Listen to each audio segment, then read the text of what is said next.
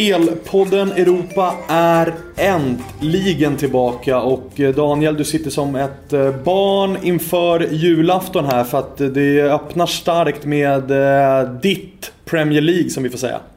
Ja det stämmer, det bubblar lite grann här nu. Sitter och läser igenom alla möjliga guider och införsnack och som vanligt inför en ny Premier League-säsong så är det ju fantastiskt spännande att se både nyförvärven, se hur lagen kommer att ställa upp rent eh, formationsmässigt och eh, se vilka lag då som eh, har gått framåt eller bakåt från förra året. Så att, nej, det här ser jag verkligen fram emot. Mm. Och för nytillkomna lyssnare då som kanske inte har varit med tidigare under de säsonger vi har kört Spelpodden så ska vi säga att det är du och jag. Jag heter Kristoffer Svanemar, du heter Daniel Olenklint och Eh, I den här podden så går vi framförallt då igenom Premier League, Serie A och La Liga. Det kan även bli lite Ligue 1 eller Bundesliga. Och eh, när det väl är Champions League då så kommer det specialavsnitt inför både gruppspel och slutspel där.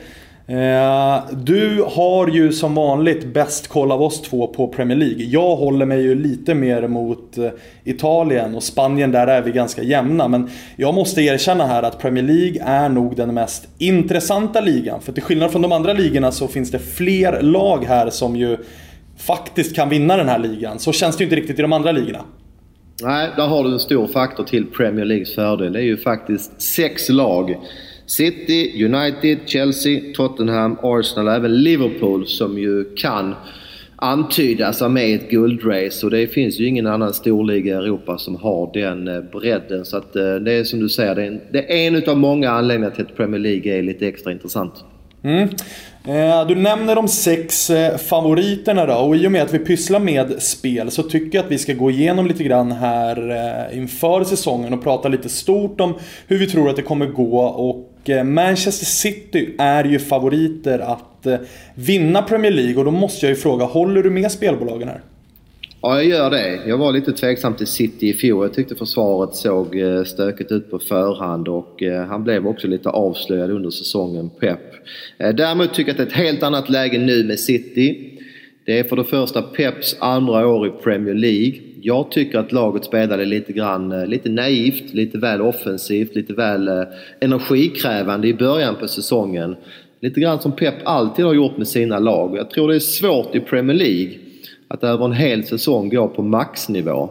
Eh, jag tror att Pep är så pass smart coach. Jag tyckte vi såg tendenser under våren att man tar det lite lugnare i vissa matcher. Man behöver inte vinna med 5-0 i varje match utan det kan räcka med en uddamålsseger för att spara lite krafter. Och jag tror att Pep kommer att eh, vara lite klokare i sin matchning i år. Och det tror jag är en fördel för eh, Man City. En annan uppenbar fördel, ja men det är ju deras nyförvärv. De har alltså slängt ut gamla tröttmössor som eh, Clichy, Kolarov, Jesus Navas bland annat. Och tagit in eh, väldigt spännande spelare. Bland annat då Morales, Ederson Morales, målvakt från Benfica har hämtats för stora pengar. Jag har sett honom på försäsongen. Det har sett väldigt spännande ut. Vi vet ju att Claudio Bravo hade stora bekymmer när han kom till Premier League och eh, det här är en, eh, en mycket bra målvakt och ett klart eh, bra nyförvärv för eh, City. Tittar vi i backlinjen.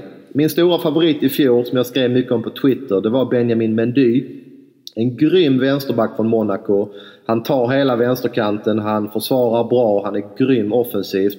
Bra inlägg och gör även mål. Så att eh, Mendy är en eh, jätteförstärkning. Kyle Walker är intressant på andra kanten. Eh, vi har ju även en Danilo, ingen av mina favoritspelare. Men det är ändå en bra breddspelare för Manchester City.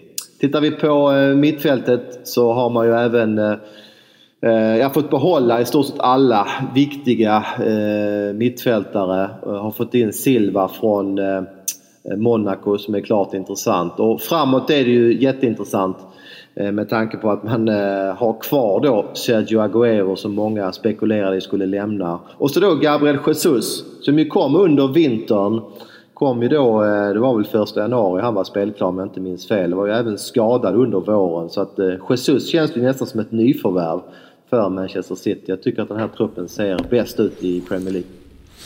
Jag är beredd att eh, hålla med dig och framförallt så är det det första du är inne och pratar om där, nämligen målvakten Ederson. För där hade man ju stora problem förra året med Bravo. Sen ska man heller inte underskatta faktorn du är inne på med Pep Guardiola. Och det är lite samma som med spelare, att det tar ofta en säsong innan man, eh, innan man sätter det ordentligt. Och nu har Guardiola fått in eh, sina spelare, han har lärt sig hur den här ligan funkar och att man kanske inte har eh, råd att rotera och experimentera kanske lika mycket som man gjorde förra året. Så att med den här truppen så tycker jag nog att man är... Att man ska vara favoriter. Eh, sen är ju frågan vad som kommer där bakom Daniel. Det finns ju ett Chelsea som är regerande mästare men som ska ut i Champions League också. Och så finns det ett United med Mourinho men utan Zlatan. Vilka håller du som andrahandsfavoriter till den här titeln? Ja, det är tight men jag rankar faktiskt det andra Manchesterlaget tvåa. Jag tycker att eh, United har gjort det bra på transfermarknaden. Eh, framförallt Lukaku han är ju en eh, riktigt bra målskytt och eh, han ger ju United en jäkla bredd därför att Lukaku är ju en av världens bästa targetspelare. Han är väldigt bra huvudspelare men han är faktiskt ganska snabb i djupled också. Var det någonting United saknade med Zlatan så var det ju just djupledsspel. Eh, en 34-35-årig Zlatan tog ju inte allt för många djupledslöpningar och har ju inte heller riktigt den farten i benen. Lukaku går även i djupled och det gör att United kommer bli svårare att uh, försvara sig mot det. Fick ju även in en Matic här från Chelsea. Eh, intressant värvning därför att det kommer ju förändra lite grann eh, spelsystemet och även Paul Pogbas position. Det kan väl du gå in på lite grann? Ja men precis. Eh, vi pratade du och jag inför här om eh, långtidsspel och eh, där måste jag ju eh, tro att eh, Pogba kommer få en mer framskjuten roll, en friare roll. Eh, likt den han hade i Juventus då, den som gjorde att United valde att eh, punga ut en miljard för eh, fransosen. Så att eh, jag, jag, jag, kommer nog eh, tro på United. Jag tror inte att man vinner eh, Premier League, men jag tror att man kommer komma högre än vad man gjorde förra året. Jag tror framförallt att Pogba är på väg mot en mot en riktigt bra säsong. Och när man får eh, dubbla pengen på att Pogba gör över 7,5 mål, alltså minst 8 baljer i Premier League. Då eh, är det ingenting att fundera på härifrån. Utan vi minns också förra året. Han, eh, han hade ju en del stolpskott, eller hur? Ja, det stämmer. Jag har inte i huvudet hur många, men det var väl flest i Premier League. Alltså flest ramträffar i Premier League i fjol. Precis, att jag tror verkligen att, eh, att Pogba går mot en grym säsong och jag är helt med dig angående snacket här med Romelu Lukaku. Jag tror att det kommer vara, hjälpa United att nå en, en högre nivå än vad man hade, hade förra året. Så att, eh, att United kommer tvåa, ja varför inte? Men jag tror eh, framförallt så här, jag tror, jag tror inte att man vinner Premier League, så säger jag. Nej, det är klart att det är ett stort hinder att besegra då med City som vi var inne på som ju har en... De har ju helt enkelt en bättre trupp men eh, ja, som sagt jag tror att Chelsea... Jag hade feeling för Chelsea i fjol. Framförallt var ju faktorn då att de inte spelade i Europa. Det tryckte jag väldigt hårt på. Just i Premier League är ju den faktorn extremt viktig. Varför det? Jo, Därför att varje match i Premier League i stort sett är väldigt tuff. Eh, till exempel åka till, till Burnley i fjol var en av de svåraste matcherna i ligan. Det finns inga vilomatcher i Premier League som det finns till exempel i Spanien och i Italien. Eh, dessutom så, så har du ju inget vinteruppehåll i, i England så att eh, stor faktor då att Chelsea nu får kliva in i Europaspelet. Omvänt då att man slapp spela i Europa i fjol. Sen har vi även ett uppenbart eh, avbräck och det är ju Costa på topp. Eh, säga vad man vill om eh, honom. Han kan ha sina sidor Costa men han är en jäkla vinnare. Han ger 100% i alla matcherna. Han gör det jobbigt för sina motståndarförsvarare. ja, det är upp, för bevis, upp till bevis då för antingen då Batshuayi Eh, eller på nyförvärvet Morata. Eh, I Comfort Cup här förra veckan, eller i, Comfort, i eh, Community Shield förra veckan där man ju mötte Arsenal så startade man med Ibachoi. Han var tämligen kall. Morata kom in och var tämligen kall.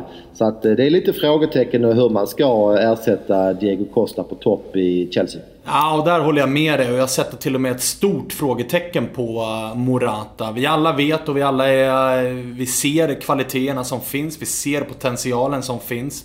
Men med tanke på prislappen och med tanke på att Morata då lämnar ju inga garantier. Varken som ordinarie anfallare, för det var han inte i Juventus och han var det heller inte i Real Madrid. Och framförallt så är han ett oprövat kort i Premier League. Och kollar vi då på de andra topplagens anfallare, som ju är extremt viktiga, så vet vi att det finns garantier i Harry Kane. Det finns garantier i Lukaku. Det finns garantier i Lacazette, även om det var på en lägre nivå. Men han har ändå varit han har ändå burit ansvaret och har psyket för att vara anfallaren som ska leverera i ett lag. Morata har aldrig riktigt haft det, så därför ska det bli väldigt intressant att se om han pallar det trycket i dessutom ett lag som då går in som titelförsvarare. Så att, eh, nej, eh, vi får se. Det finns kvaliteter i Morata, men det är verkligen upp till bevis där.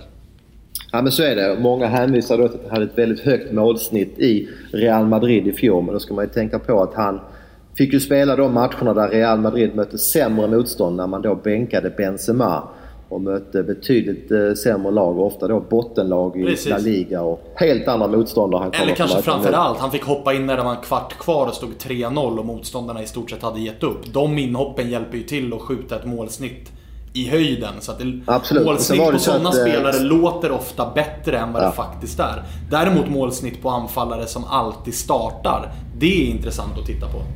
Ja, men sen var det så att han fick starta många matcher under Zidane. Zidane hade en enorm rotation under våren när man spelade i, eh, i Champions League.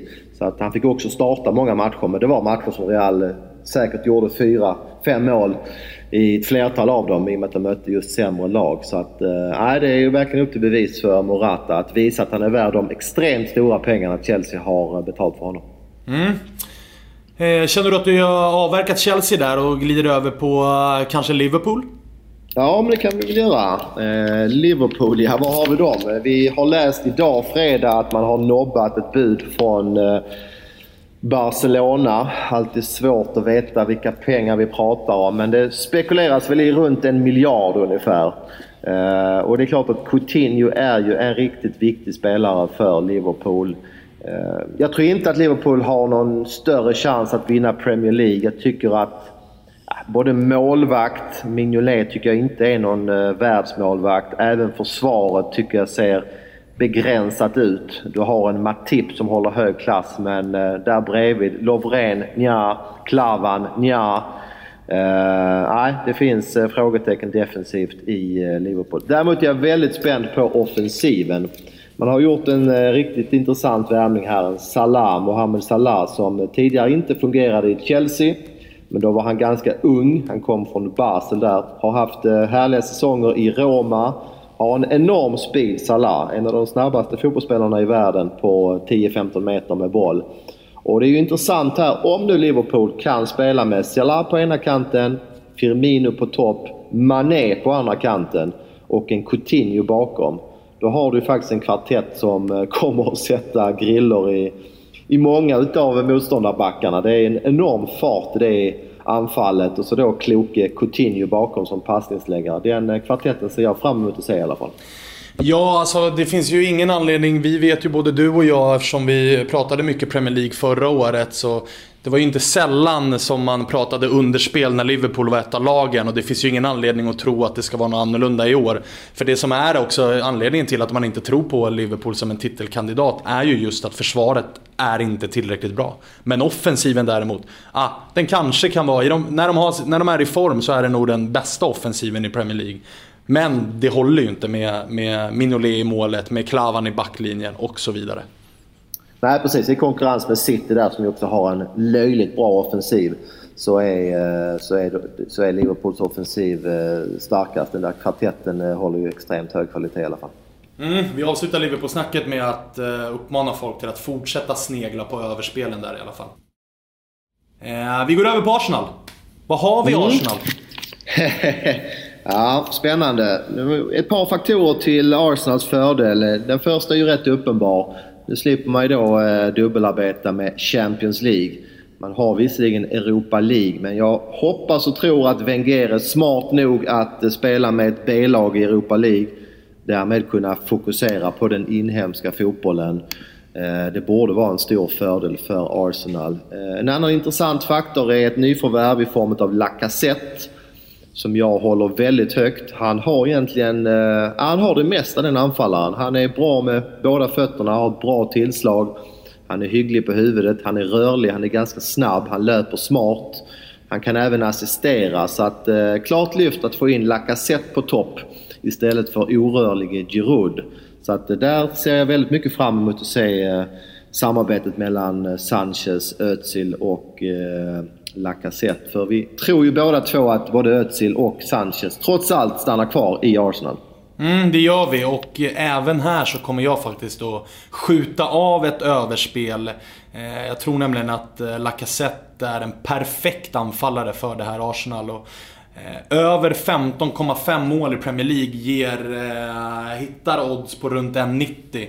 Det tycker jag är taget för att som du säger, Wenger bör vara smart nog att spela reserverna i eh, Europa League och de inhemska kupperna är bara Lacazette skadefri så bör han starta 38 matcher för Arsenal i, i Premier League. Och startar man 38 matcher, eller runt 30, då tycker jag att en anfallare av eh, Lacazettes kaliber bör göra 16 mål eller fler.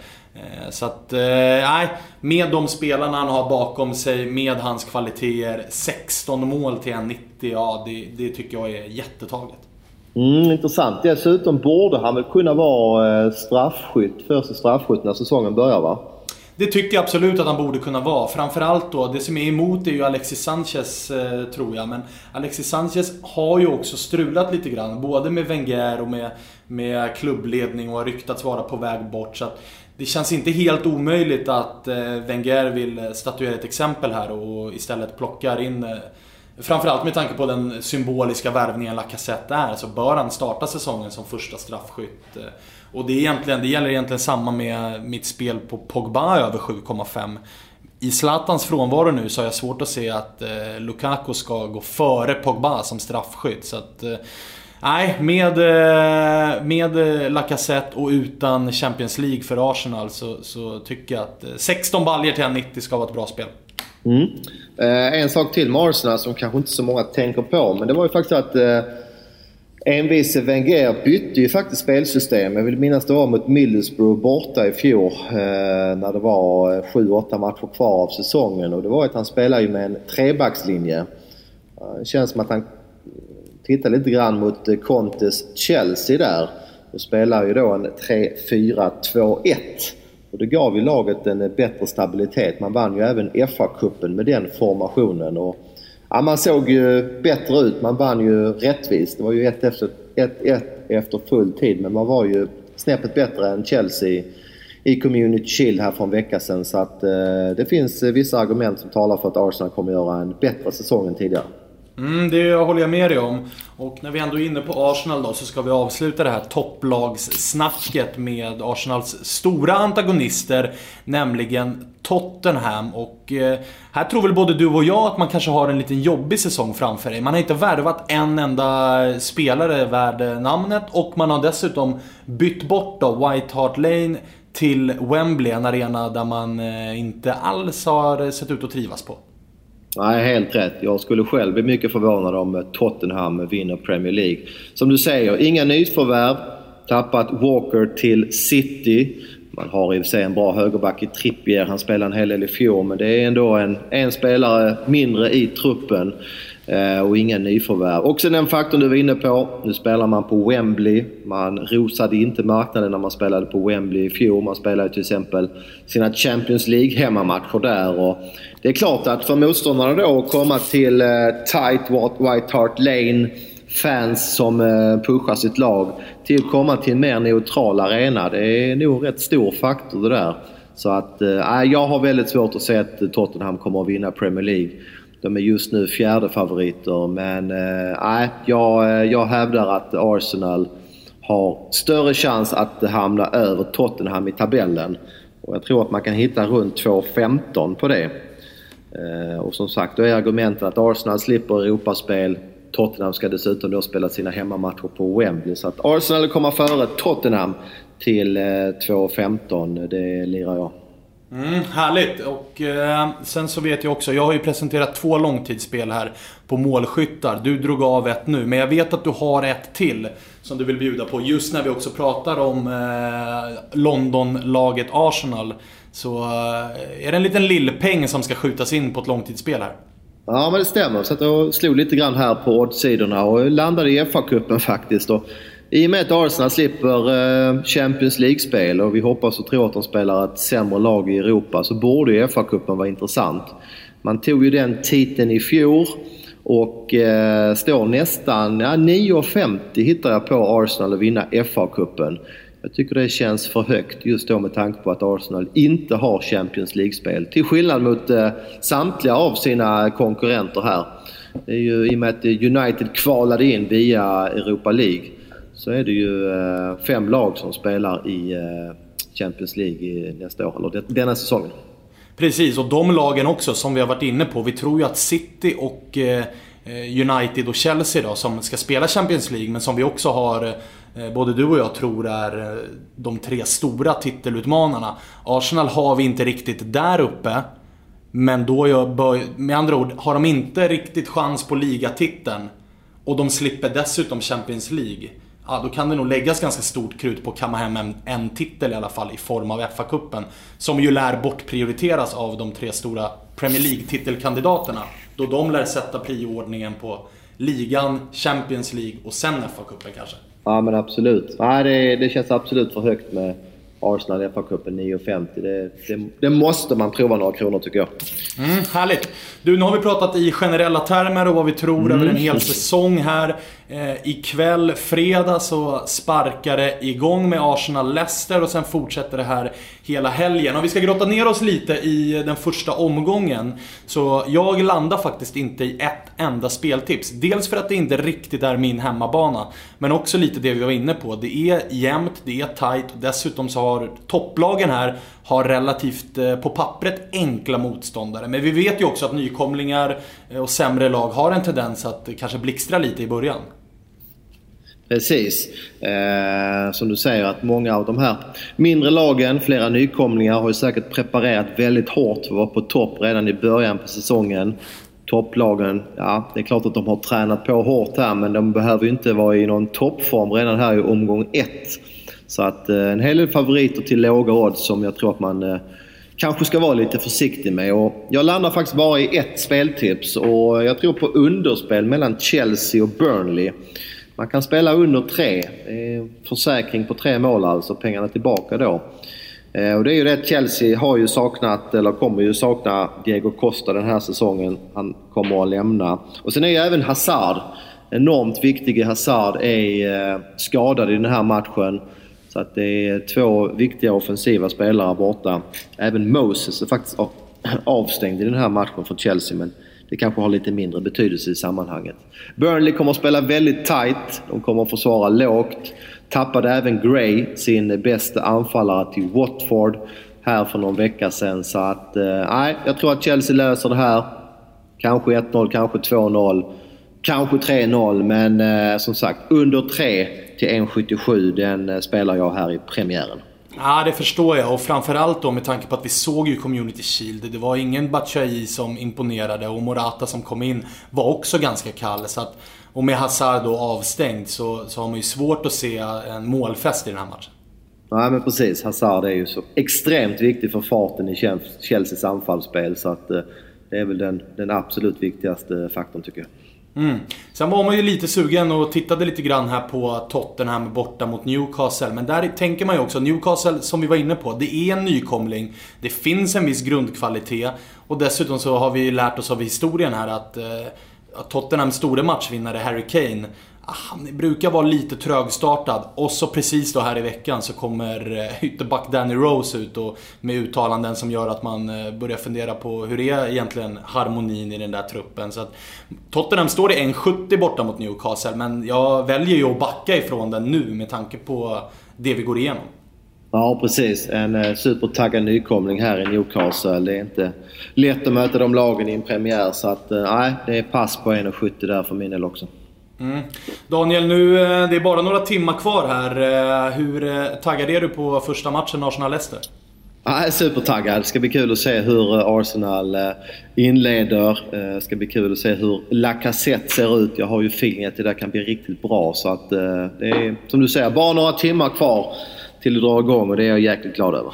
Mm, jag med och eh, vi är väldigt glada över att ni lyssnar på oss. Fortsätt gärna göra det. Ni som eh, inte har lyssnat på den allsvenska spelpodden, det uppmuntrar vi er att göra. Och så eh, är vi tillbaka igen nästa vecka. Då har vi mer Italien, mer Spanien, även där med förhoppningsvis då lite långtidsspel att bjuda på. Och så ska vi såklart uppmuntra er att gå in och bli medlemmar på footballunited.com Com. Där ser ni Daniel Olenklints speltips och massa andra tipsters. Eh, ni ser preliminära startuppställningar, krönikor, skadeläget. Allt ni behöver egentligen inför varje ligahelg. Så eh, säger vi så för den här gången och önskar er en trevlig helg.